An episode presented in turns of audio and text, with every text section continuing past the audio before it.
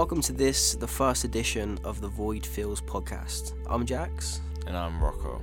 Void Feels is an interactive podcast where we're going to try and bust some stigmas around mental health issues, share advice and tips for getting through tough times, and we'll feature some of our music to hopefully help you relax and chill. At the end of the show, we're going to play some sounds which might be useful when helping you sleep. All the music in the show is listed in the podcast notes. We want this to be a safe place for you, so please feel free to send in any questions you'd like using the hashtag VoidFeels. We'll do our best to mention you on the show. If you prefer us not to mention your Twitter handle on air, just DM us instead. Search Void with a zero, drop us a message, and we'll keep things on the low. It's important to remember that Rocco and I aren't healthcare professionals, so please be sure to speak to your doctor, a trusted family member, or contact one of the organisations listed in the podcast notes if you're worried about your well-being or safety.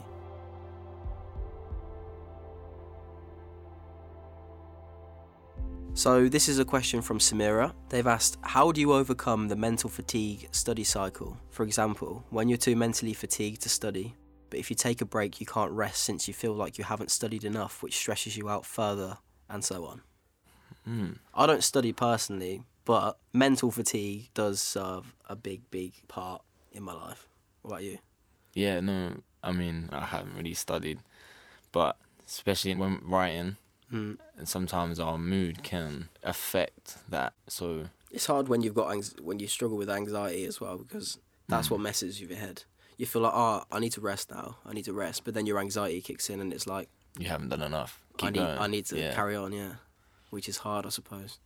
I think you really need to kind of just be confident in yourself, because I feel like when I'm down or when I get an anxiety attack or I'm feeling depressed or I'm feeling low, I feel like if I'm self-assured in my own thoughts, you kind of have to convince yourself that you're okay or that you've studied enough. It's like having that like kind of self-confidence. Yeah, self-confidence. And I think also for this certain question, if it is studying, then maybe just go over what you have done and go, you know what, I've done this much. I'm all right. I've done really well for what I mentally can handle right now. Look over it and go, you know what, this is a dope piece of work and I'm happy with it. I'll come and work back on another day. I don't think overstudying helps at all. No. I think you just forget everything. Yeah, because you're pressuring, you're going, come on, I've got to learn this, I've got to do this. I think when I did study, what helped me was flashcards. Did you ever do that? Like, you write stuff down on flashcards. You, like, compartmentalise everything and make it smaller, like, reduce it into paragraphs, and then you just got cards that you just flip between. Then all the main stuff you need to know is there. And it's it's lighter work, innit? You can sit there, just chill. Bite-sized bits. Yeah, exactly, bite-sized. That's a good way around it. I would just think, to get over it, take yourself away from that certain situation, probably look back at what you've done, and like you said, the study cards, that might make the work easier, but I would just say, don't stress. Like, I don't think schools help, though, do they? No. There's so much pressure put on these exams. Yeah. And this is the cycle. It's a bigger cycle than just mental fatigue, innit? Yeah. It's like the kid goes to school, gets tired from going to school. They get told to do more work. Yeah. They have to go home. They get told. Teachers on your case. Yeah, they get told that if they don't do well in their exams, that's them done for life. When that's the total opposite. When that's like rubbish. You keep going, Samira. You keep going. Yeah. You'll smash it. We have faith in you. You'll be fine, trust me. Okay, so the next question is from Marty. What do you think about the romanticisation of mental health illness? What do you think?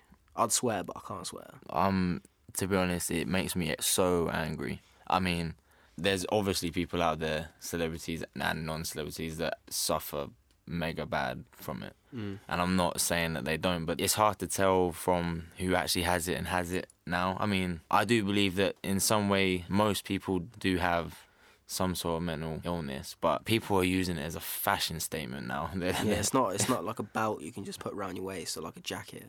No. That's what's annoying though. But I don't think media or outlets help really. No. Kids are all over social media and they look at people and they think it's cool to be like that. But it's really not cool. That's when you get people saying, like, questioning that, are you actually depressed or are you just pretending? Yeah, they're just like, oh, go and shove it off. Yes. Well, yeah, and then that's when suicide happens, because people are told that your mental illness does not exist, and then that's when they feel isolated and alone, and that's when people, unfortunately, choose to end it. People think mental health, right? They go, oh, he must be sad all the time. Like, he's not crying. He doesn't have mental health. It's not like that. Like, some days you might be high as a kite and you might not think of a low moment in that day at all.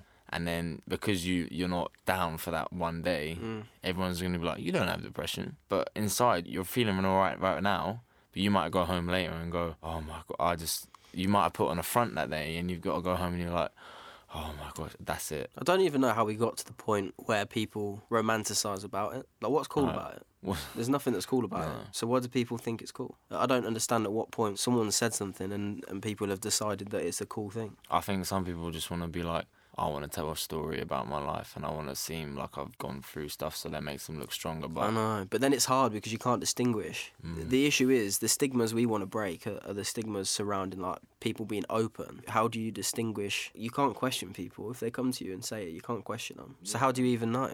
It's impossible to even think about that. I don't know. Basically, we both think that the romanticisation of mental illness is crap. You will never know, unfortunately, but you've got to just kind of stay in your lane and, you know, if you're going through it, stick at it because you're going to get through it. And the people that are just faking it, then you can literally just... I don't even want to say the word, but... If you're dealing with it or you're battling with it, I don't think people worry about people thinking it's real, it's happening. No, because you're so in it. Yeah, exactly. You're numb. You're numb about everything. Yeah. Right, the next part of the question, what are your expectations on the next album? This is from Marty still. Be the first album. Yeah, well... We did a mixtape. That was a relaxation, 16-minute vibe. Just honesty. I think that's a key word. Mm-hmm. Honesty. And I think what's good with us is because we've got an independent publisher, we're not constricted to any kind of pigeonhole. People, going, you got to sound like this. Yeah, we can do whatever we want. And that's what brings the best out in us, I think, that freedom. So I'm excited about that. We've got quite a few tracks ready. Just need to get it accumulated and on the go. But it's exciting. And all different vibes. All different vibes. We've got like heavy metal screamo, you know. We've got some operatic trap music. We've got some disco for all those. We should do a disco track though. I think one of the outros has got a bit of disco on it. Oh, in all seriousness, there is drum and bass though, isn't there? A little bit. There's a little bit of drum and bass. We got another question from Laffy. They've asked, what are your favourite cereals? And if you could, what would you tell your 14-year-old self? Let's split this in half. We'll go cereal first because obviously that's the most important part of this whole podcast. Yeah. The cereal. Okay, let's do it this way. So you pick one you like, one that is average, and then one that you just like wouldn't touch with a barge pole. Okay, so we're doing like best mediocre. Average.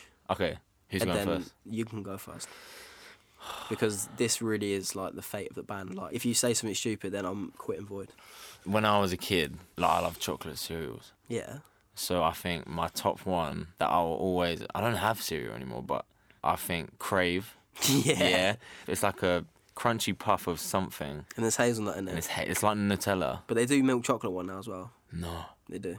I'll have to try that. What's your second one? I would say the Cocoa Pops with the hippos in it. What? What, Cocoa Pops, Cocoa Rocks? No.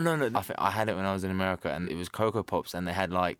You know them little chocolate sweets that you get, the hippos? No. Chocolate hippos. But they sound nice, though. Oh, my... If we ever hit the States, we're coming for you. But, okay, Craven. And what's the dead one? I think All Bran, like the fruit and nut. All Bran. You know that? Have you not had that? No, but the fruit and nut adds a level, but like, just fruit and All Bran. Just plain All Bran. All Bran is like... I remember All Bran because when you're a kid and you go around your grans. She's give it All Bran. And you go in the cupboard and you're like, oh, I'm going to get myself some Crave, I'm going to get some Cocoa Pops, and you go in, and it's just All Bran. It's like... That's the same with me, but porridge, man. My favourite cereal, right, I've got two, so I'm just breaking the rules. Two. God-level cereals, like Lucky Charms. Oh. But everybody knows that's American, and also you just pick the charms out. But the second one is Golden Nuggets. Oh, they're like sweet honey caramelised crunch puff. Yep. And my least favourite is probably Weetabix. Unless you have like loads of sugar on it. No, have you not tried the mini Weetabix with the chocolate chips in it? Yeah, but that's a different cereal. Like, I'm talking about with a bog standard. Shredded wheat. No, I've changed my mind. Yeah, but that shredded advert wheat, with the grans knitting the shredders. No, that's Shreddies. Oh, that's gank. Yeah, that's horrible, man. You know what they look like? They trick you because they look like a nice apple pie. Yeah, but there's nothing in it. And then it's just like... It's just Yeah. Dead. Nah, that's nah. Right, and the next part, if you could, what would you tell your 14-year-old self? And then a little cowboy emoji and a star. Okay, you go first. I would tell myself... How old are you when you're 14? What year are you in? I think you're in, like, year 9, year 10. The thing is, I didn't experience any mental health issues until I was later in my life. Like, I got bullied when I was 14. Maybe I would tell myself not to care what other people think, because I don't see any of those people anymore. What about your 14-year-old self? What would you say? I think high school was really hard for me, so... That's when my mental health started. Really? Like, I wasn't even bullied because they were like, oh, you're that cool music kid. But, like, I was never bullied. But it was just kind of like, my school was very pretentious. So there was like, you got to look this way, you got to, you know, fit in. And, like, everyone at my school was doing rugby, football, and I was just there going, I make beats. But would you tell yourself now not to care what they say? Exactly. I would say, I think I've only seen one person from my high school. And all of the rest of them are irrelevant. And exactly, that's the exact word I was going to use. Just irrelevant, isn't it? Like, at the time, in that zone, you're going, oh my gosh, school is life. These people around me are who I'm going to be with for life. And that's what I don't like about the school system as well, because they put you in with all these people and they make you believe that these are the people that you're going to be with for life because you're in the same area, you're going to go get the same jobs in the area.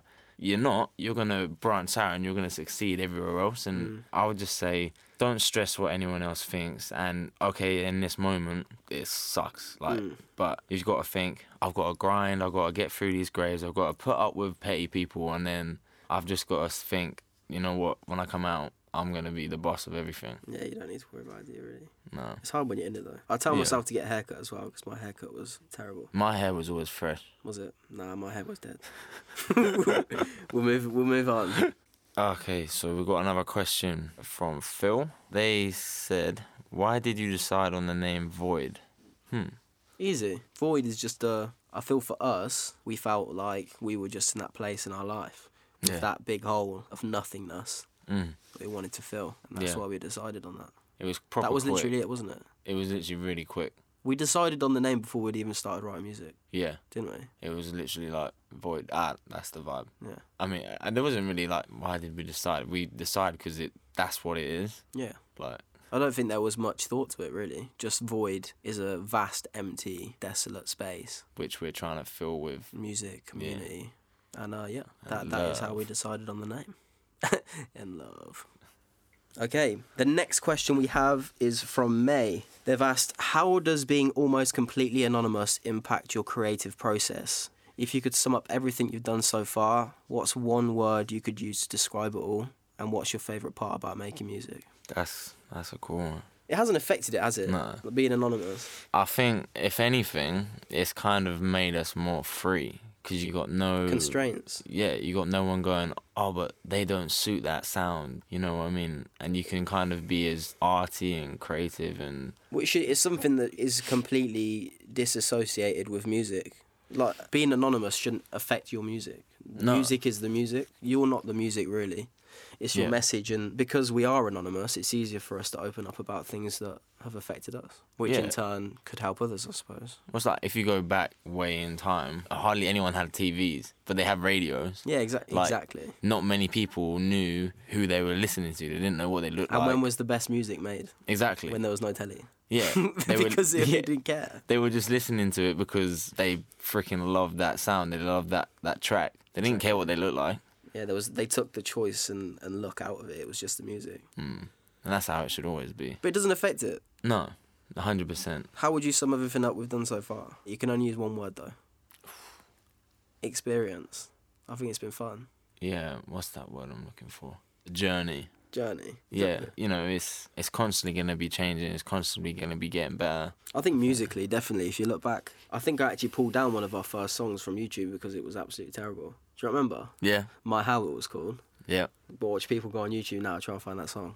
But we deleted it. Yeah. But if you look at our songs we wrote then and now, even just us as people, we've changed lives, man. Yeah, well, it's always going to change because we've got mental health. Yeah. Some tracks might be super chilled and there might be a sort of happier side to it, and then there might be ones that are kind of a bit darker, but that's just because of the journey of life and the journey of void. Would you say that's your favourite part about making music, though? Just feeling like free? Like you can literally one day write, you want everything to end, and then the next day write an optimistic track about just fighting and getting through it, you know? that's the whole, we're kind of filling the void, you know what I mean? So we're making music for when you feel super low and we're trying to get you up. And then we're making music for trying to relate to that downtime where we're going, no, I can't do this, I can't do this. But then we've got tracks that are helping you out, and then we've got some that are just like, okay, yeah, you're having a down moment, have a listen to this. You can relate to it. Yeah, I agree. We're going to take a break from the questions now, and we're going to play you one of our tracks. Enjoy.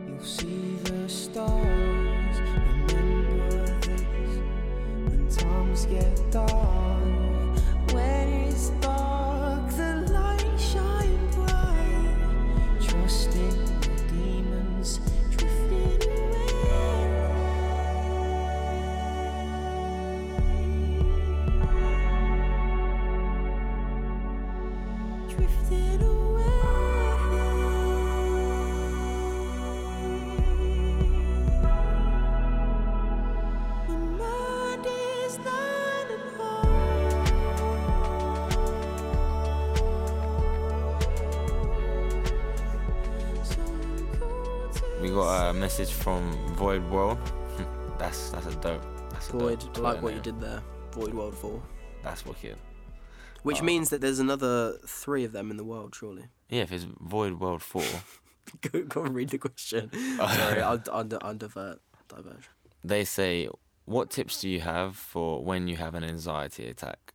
I think we both got the same thing here. Yeah, the senses thing. Yeah. So, if I'm right, this is how I think we both kind of... It helps. So you find one thing that you can see, that you can touch, that you can hear, which you can smell, and which you can taste. Yeah, and at that second. Yeah, at that moment, wherever you are. So obviously you could literally just lick your hand. Like, it sounds stupid, but you could literally just do that. Yeah, or even, like, the taste of your breath at that moment. Yeah. I mean, it draws back to distraction. Yeah. Obviously, distraction is a big help because, obviously, all of this kind of stuff is your brain talking to you. So to get your brain off that. Distraction helps, but anything else, I like being outside when I feel anxious. I like going for a walk, obviously, like, be safe, like, when you go for a walk, but, like, going for a walk, I know you can't always guarantee it, but I like being in the rain.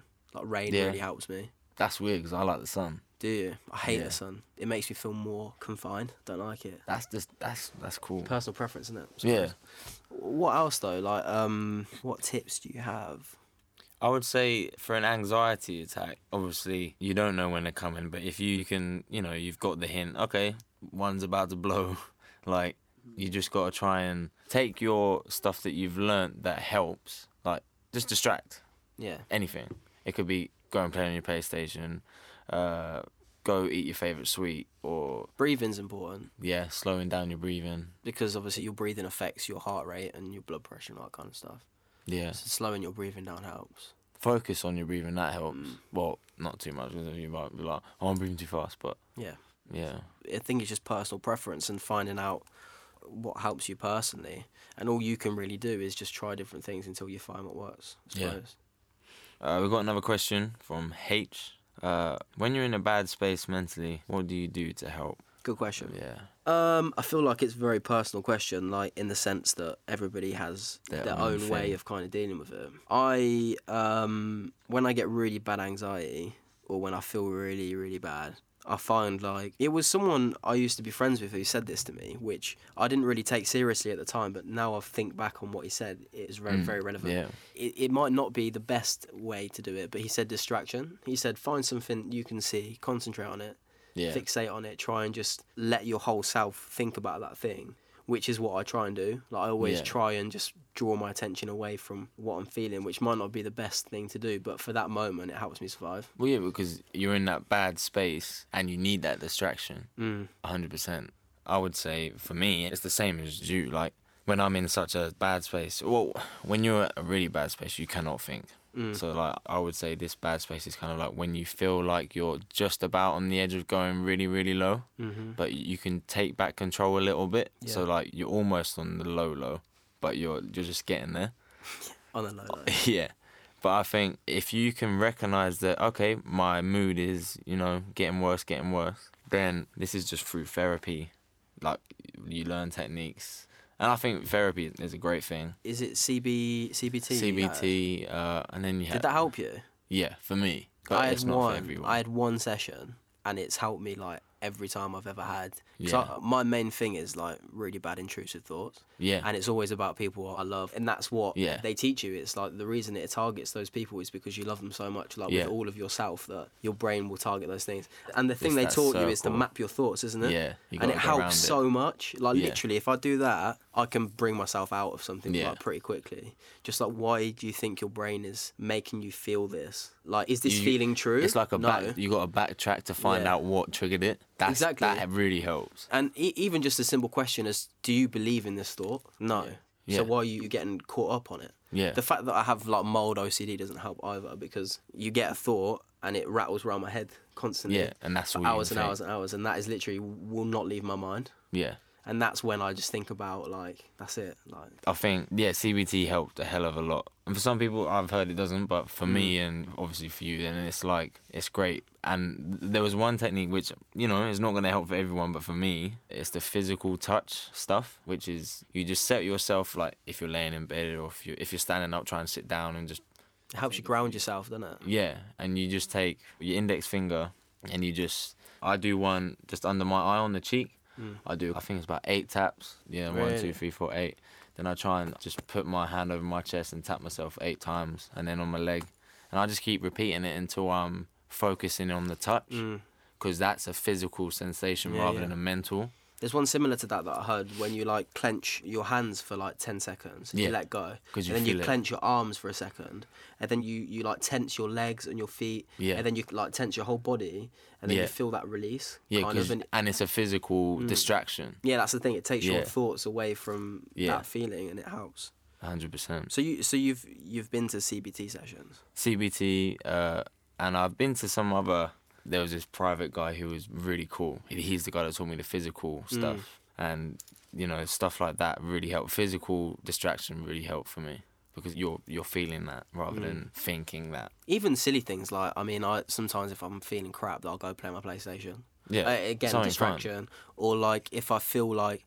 There's times where I get really worked myself up loads and I feel like I'm sweating. Even just, like, splashing my face with cold water. And it helps. Whatever you think that might help as the first thought that comes to your head, that will probably help. Yeah. I would say. There you are. That's wicked. Hopefully that helps. So we've got a tweet from Sam. Could you talk about insomnia and avoiding bed because of it? Do you suffer from insomnia? When I'm really low, not all the time. Like if I'm in a good place, but when I'm at my lowest, I think I remember clearly I would avoid my bed. I would stay up. And I would just watch Netflix or just stay up watching movies, and I would do anything to go to bed. Sometimes I'd even go for a drive at like 4 a.m. I remember you saying you used to do that kind of stuff, like driving around. I literally just lie in bed. Nah, I used to be so scared of it. Really? What, of your bed? Or just or like just not being able to go to sleep? Not being able to go to sleep, and then I'll be stressing and getting more worried that I'm going to be so tired, but I can't sleep. I don't want to sleep. You work your own self into literally annoying yourself. You know what I mean? Yeah. Like, you go to bed, you think you're tired, and you just lie there for hours. Yeah. I don't think technology helps. Technology doesn't help. Try and get off your phone early evening. I will sit there in bed until like 4 a.m. Just like tweeting people who've tweeted, or like just sitting there like on YouTube or just on my phone, just in general, or watching the telly. That does not help. No, screen time is. It really doesn't help. Big factor into. I always find it makes me more upset. I see something and I'm like, oh man. Yeah. You know, I think insomnia is so hard, and again, it's a personal thing. When we talk about all of this stuff to do with mental health, it's very personal to you. And it's individual. It's very individualistic. For me, insomnia, like, I can listen to some nice music and that can sometimes do the job, sometimes it doesn't. When I have my downtimes and I have my insomnia, I don't know what helps me. I haven't found it. Do you go to the gym? Yeah, all the time. To try and like tire yourself out? I used to go, if I couldn't sleep, that would be my last resort, but then... Because I've been to the gym. You wake yourself up again, you know? Yeah, because you're adrenaline. Yeah, exactly. But again, like, I think you just need to find your own thing. You can listen to music. You can have a nice bath before bed. Maybe read a book. They say reading books help. Yeah. Because it, like, naturally tires your eyes out. And it's not a screen. Out. Don't read a book on the screen. Anything with a screen, just I would probably recommend to try and avoid. Even little things like your diet. Like, I'm the worst person to talk because I love food and I love sugar and all that kind of stuff, but... Maybe just try and watch what caffeine you take after like 6 o'clock, 7 o'clock. Because caffeine is in everything, like even tea. Caffeine's in tea. Like, you just maybe be careful about what you eat before you go to bed, what you drink. Hot water. You can have, like, I know it sounds really weird, but boil a kettle, put it in the mug. And just hot water? Just hot water. Obviously, don't drink it straight away. Well, have you ever tried Horlicks? No, I don't like that. But hot water is because it's warm, but it's got nothing in it, but it just feels nice. You feel yourself getting warm and cozy. Comforting, yeah. It's comforting. That's actually a good shout, but yeah. So Sam, just know that you're definitely not alone with insomnia because... A lot of people suffer with the same thing, so don't you worry. So there's a question here from KY. The question is, all my school's money goes to their football and nothing goes towards mental health. Despite there being a club for mental health, they still don't do anything to support people. How does that make you feel? Any suggestions? Let's just start off by saying that we're not the school council, so we have no power in... we can't change anything. ...in the money for your school, but... All I would say is you're not alone. It's not just your school. It's the whole NHS, the whole school. They're all running low on mental health resources and trying to help, like... I don't know what school you go... Is your football team good? Like, are they putting a lot of money into it because of that? Or are they just neglecting the mental health side to the school? I feel like at my school, did I even have a school nurse? I don't even know if I had a school nurse. I had a school nurse. You did? And if you went to them with like, I feel... Nah, they would not be ready for that. I feel like the issue is that because it's a mental health issue, there's no proof. The same thing again, there's no proof. Like, people just kind of say, because you're so young, oh, it's okay, just go back to class. Yeah, if you rocked up with, like, your arm hanging out of your shoulder, they'd care. Yeah, 100%. When people only really want to feel like someone cares, like, a little bit, you know? Yeah. But when you're that young and you go to someone and say, like, you've got an issue, you just want someone to acknowledge it. Yeah, you know it doesn't matter if they say it'll get better. You just want to feel someone's listened to me.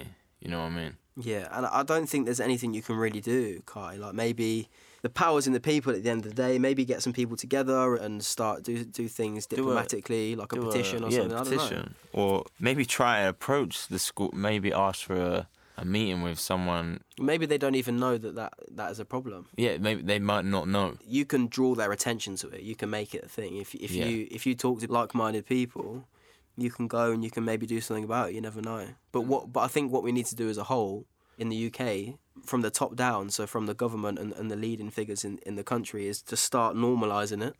Yeah, there should be in every education school system, even at primary school. I know it's young, but you should have some sort of a figure in that environment that you can go to and talk about your feelings. Whether you're having a good day or a bad day, you know, you should have a registered time slot where you know that you're going there to be heard, you know. But it's annoying though, isn't it? Like, that's how I feel. Oh, 100%. But also tired of it because it's like just a recurring thing. And it's also how long and how many more people has to get mental health before they go, oh, actually, no, we should put something in these schools. And I was literally about to say, how many more people like need to die before they wake up and go, we need to actually like concentrate on this now. Yeah. Because it's an issue. It might get worse, it might get better. You never know. Hopefully it gets better. Hopefully funding and support, like they can offer more help at schools. Yeah. Because it's sad. So, before we move on, we just want to say a quick thank you to everybody who has been open and have sent in questions for us to answer and to address. It takes a lot to send those things in, so I just want to thank you, and hopefully we've helped in some sort of way, whether that be shed some light on some things or even just give our own personal opinion. The next questions we have been sent in anonymously through DMs. So the first one is, I find it hard to begin to explain my anxiety to people for fear for being judged to be weak or inadequate. Do you also find this hard to do? 100%. 100%. You know what? I've got to the point now where I don't care. I will just tell people now because it just saves issues. But at least they know then. But I can understand like what this person said. So because everyone's at their own different journey on their anxiety or mental health. So 100%. If they're feeling right now that it makes them worry to actually tell someone that they've got it, because we've all had that feeling. That's what I was saying. I feel like now, like I'm at that stage. Yeah. Where, like, I just will say it. And, like, obviously, you go through the stages where you just want to keep it to yourself. You don't want to tell anybody, or you tell one or two people that you're close to. And I think the next stage after not telling anyone is this stage where you're thinking about telling people, but you're scared the hell out of telling them. I'll even say it now. If I know one of my mates is going through something, I will say to them that I suffer too, so they relate.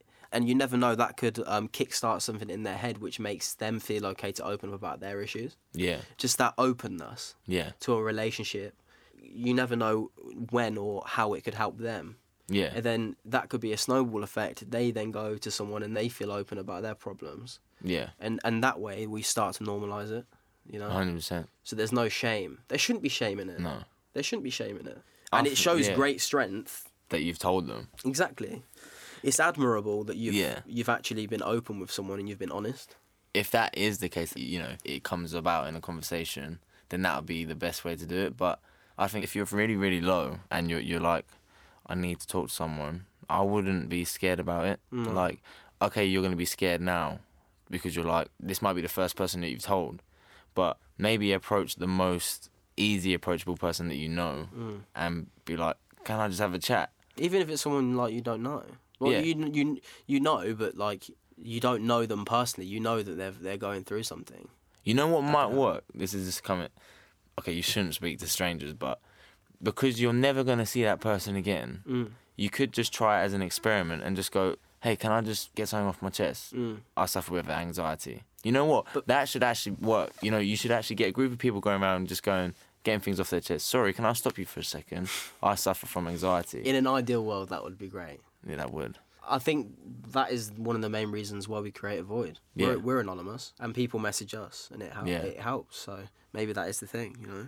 As you grow up as a person, as you accept your own mental health issues, I think for someone to turn around and to not believe it or not feel openly about it, I think it shows a level of immaturity and naivety. Yeah, you know? And I would say there's not many people that would turn around and laugh at you. And most people would go, you know what, I'm here for you, you've got this, we'll get through it. Even if they feel like there's a shred of doubt that it's just like an attention thing, which is the sad kind of journey in someone's mind that they could even go, they're just doing this for attention. But they're still going to help you even if they do feel that. But I think it's maturity that helps you. Like in myself, I would have always offered myself to my friends, but I feel like at this point in my life, I would more so because of what I've been through. And I think that just takes, like not even just experience, life experience, maturity, and just that understanding of people, you know? Yeah. Because you know the smallest thing can literally just set you off. Yeah, exactly. Yeah. So this is from Anonymous. Do you think that bad things in the news has an effect on anxiety or depression? Intolerance shown by people or even entire countries, etc., seems to trigger me. I think it has an adverse effect on your anxiety and depression. Because the world is what you're living in. How would it not? Imagine if you're like a 12, 13-year-old kid and you look on the news and you just see people blowing each other up. I think that's enough to scar people. Well, literally, yeah. Because, you know, it's mega stuff. You'd be nervous about going outside. When I was a kid, I think it was about when the first Brixton riots happened. And I think I was at high school and I came home. And I saw all this craziness going on the news. Mm. And I was like, oh, my gosh. And this was probably when my mental health started and I was, like, freaking out about everything. But still, I saw this on the news and because we're quite close to London, you know, I could hear the riots going on, I could hear things, and the news was saying, you know, it's out of control, it's out of... Yeah. Your head's going to go, hang on a minute, I am unsafe. And I felt that. It's a trigger, isn't it? Yeah. It's literally what it is. They're saying it's out of control, that's a trigger to your mind to go, right, I am now unsafe, I now feel petrified. It 100% can affect your mental health. Even just, and the thing is, it's so accessible now by kids. Yeah. I see kids sometimes that are so young that they have phones and iPads, and they can quite easily click onto some of these things and just see. All it is a link to a news report, and then they can read it and go, oh my days. Exactly. It's scary. And it must affect so many people. You know? I would think, I feel like this is some advice. Okay, you've seen the news, you know what's going on, you know, it sucks. I think a way of coping with seeing that is, you know, feel your feelings and go, right, I'm scared, blah, blah, blah. But then once you settle down, just go, right, okay, where am I right now? I'm in my home, or, you know, I'm walking. Where I'm at home, I'm safe right now in this present moment, and for the next couple of days, couple of weeks or whatever, right now, I am safe. I've got four walls around me, I'm clothed, I'm warm, I'm healthy, I'm breathing, you know, I'm not in that area where that trauma is going on, or I'm not being beaten up, or I'm not being judged by protests and stuff, you know. Right now, you're safe. You just got to try and think, you know what, I might distance myself from the media for a while and just focus on right now, because right now, you're fine. Yeah. I think that's one way of dealing with it. Just disassociate yourself from the media and go, I'm good right now. I agree, man. That's good advice. Yeah.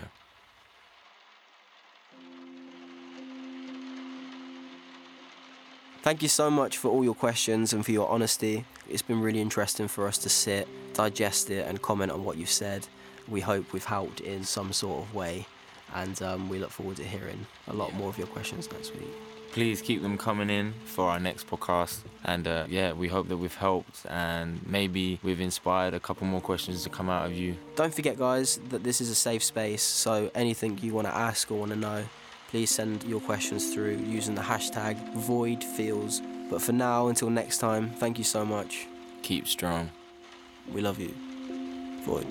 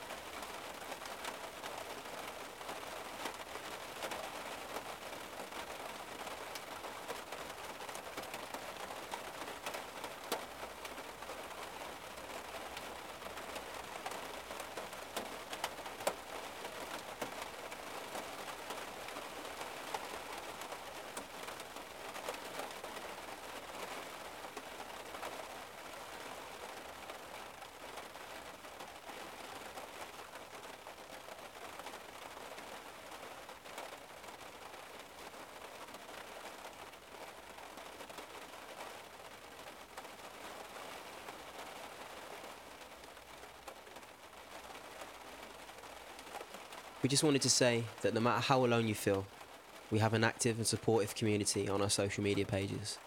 Our Instagram, Twitter and Discord have active community members, maybe who are fighting the same fight or are there just to create lasting bonds and support networks. Please do not give up. We have faith in you. Keep pushing, keep living. You aren't alone.